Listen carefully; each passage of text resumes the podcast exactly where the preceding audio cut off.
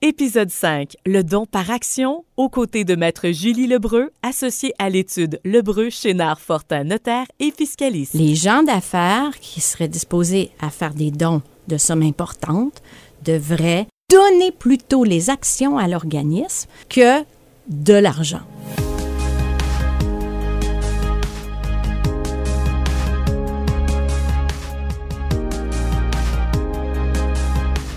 La Fondation du Centre hospitalier de Granby vous présente Parlons donc, un balado traitant d'actions philanthropiques sous toutes leurs facettes. Julie, est-ce que c'est coûteux à prévoir le don par action? Euh, C'est comme un domaine un peu différent là, pour euh, ce balado-ci. là. Le don par action, c'est incroyablement bénéfique Ah oui, hein? financièrement On est ailleurs. là. pour la personne qui donne, pour l'entreprise qui donne et bien sûr pour l'organisme ou la fondation qui reçoit. Don par action, d'accord, Julie, mais c'est quoi les types d'actions? Bon, alors on cible différents types d'actions. Ça peut être quelqu'un qui détient personnellement des actions en bourse. On appelle ça en fiscalité des titres admissibles. Ça peut être des actions en bourse ou certaines parts euh, qu'il y a lieu d'avoir en bourse. Euh, c'est plus technique, mais en principe, c'est en bourse. On les détient personnellement. Euh, ça peut être également une société. Souvent, les gens vont se reconnaître, ils ont des, des holdings, des sociétés de gestion à laquelle il y a de l'argent placé en bourse. Titre admissible. Alors, ça peut être aussi l'entreprise qui a des actions cotées en bourse. Et ça peut être un individu qui a des actions de sa société de gestion. Alors, c'est aussi ces actions-là. Donc, c'est une panoplie d'actions. Je ne connais pas d'actions qui ne feraient pas euh, référence au don d'actions euh, bénéfiquement avantageux fiscalement pour le don de bienfaisance.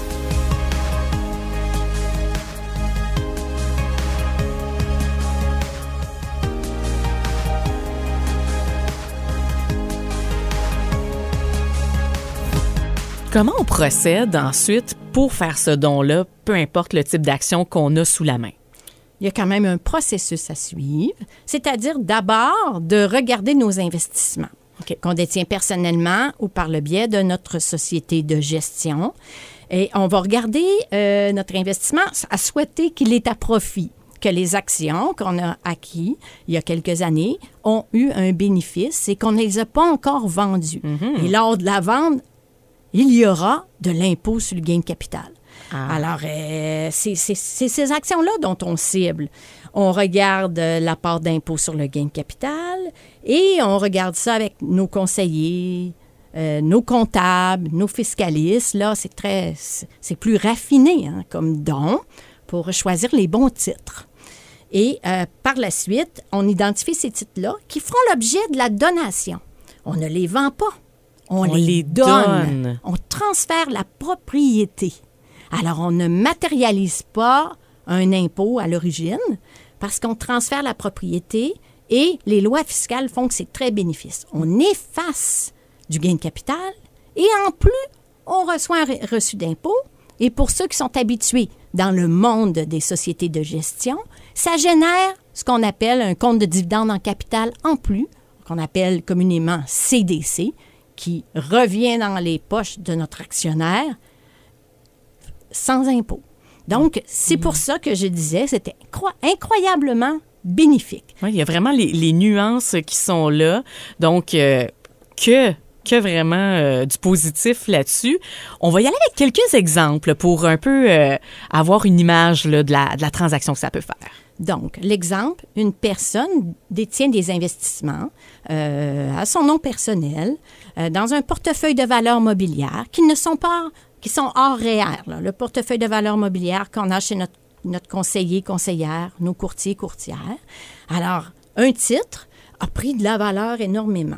Disons qu'un titre, euh, une action qu'on a acquis il y a quelques années, a été acquis pour 25 000 et aujourd'hui, ça vaut 100 000 Wow.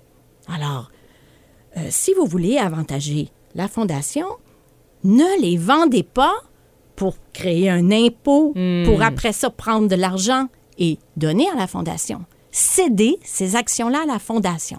En cédant les actions à la fondation, s'il y avait eu du profit. Il n'y en a pas. Il n'y en a pas. Alors, on économise le gain de capital sur ces actions-là. Et en plus, la Fondation délivrera un reçu d'impôt du montant, exemple, de 100 000 si la valeur marchande des actions données sont de 100 000. Et cette- ce, ce reçu d'impôt-là, on pourra réduire notre facture fiscale par ailleurs Wow. sur nos autres revenus. C'est un exemple. Très profitable. Dans ce cas-ci, c'était un individu euh, qui planifie ce don-là par action. Si on y va dans une société, donc plusieurs personnes impliquées. En fait, vous parlez ici, Carolina, so- d'une société de gestion, Oui, oui. un holding. Alors, euh, on a euh, des placements dans une société de gestion, on a des actions cotées en bourse, des titres admissibles dans une société de gestion.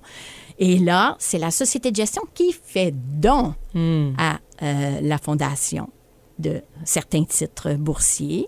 Alors, bien sûr, il y a toujours l'économie d'impôt qui est au rendez-vous. Ça, c'est indéniable. Euh, parfois aussi, on- il y a un timing à faire. Il y a un timing qui fait en sorte que euh, peut-être les entreprises opérantes viennent d'être vendues, les actions des entreprises opérantes viennent d'être vendues, donc il y avait une facture fiscale. On peut réduire la facture fiscale en faisant un don cette même année-là. Et euh, pour ceux qui sont plus versés euh, en fiscalité, ça générera des avantages fiscaux même pour l'actionnaire lorsqu'il recevra euh, des dividendes de cette gestion-là. Donc, on, parle également de timing et d'économie d'impôt. Très important. Puis les gens d'affaires et le timing, là, ça connaît.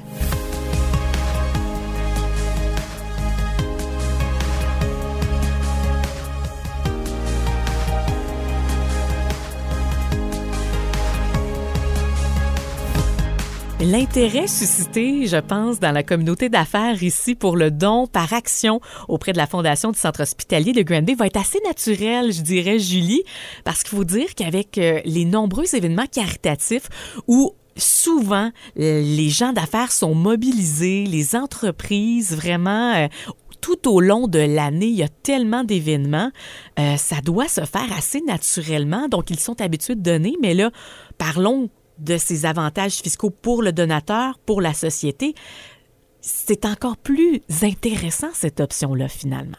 Oui, à mon avis, les gens d'affaires qui seraient disposés à faire des dons de sommes importantes devraient euh, donner ces sommes-là par l'entremise de leur société de gestion. Ils pourraient identifier certaines actions qu'ils ont dans la gestion et donner plutôt les actions à l'organisme que de l'argent. C'est un double dip, comme on dit en bon français. Ça fait en sorte que euh, on économise un gain de capital, on crée du CDC. Alors c'est très bon. C'est sûr qu'il faut que les montants soient quand même d'importance là pour que ça vale la peine et, euh, et en collaboration avec leur courtier bien sûr. Et la fondation va continuer le placement de ces actions là également Voilà. pour le futur. Ça assure une pérennité. Donc vraiment, c'est de créer cette opportunité-là, euh, de la méditer, hein, euh, seul à la maison ou avec effectivement euh, les collègues. Alors, merci pour tous ces précieux détails du don par action aujourd'hui, Julie. Bienvenue. Dans le prochain épisode, l'impact du don. Au décès de ce fils-là, le couple a réfléchi à quelles actions il pourrait prendre pour faire la différence, améliorer la vie aussi des gens qui souffrent euh, de cancer et de maladies. Faire un don planifié, c'est une stratégie avantageuse afin de réaliser ses objectifs philanthropiques tout en optimisant son empreinte sociale et recevoir divers avantages fiscaux et financiers. Pour plus de détails, visitez le fondationchg.org ou contactez-nous au 450-375-8030. Parlons donc, une production M105.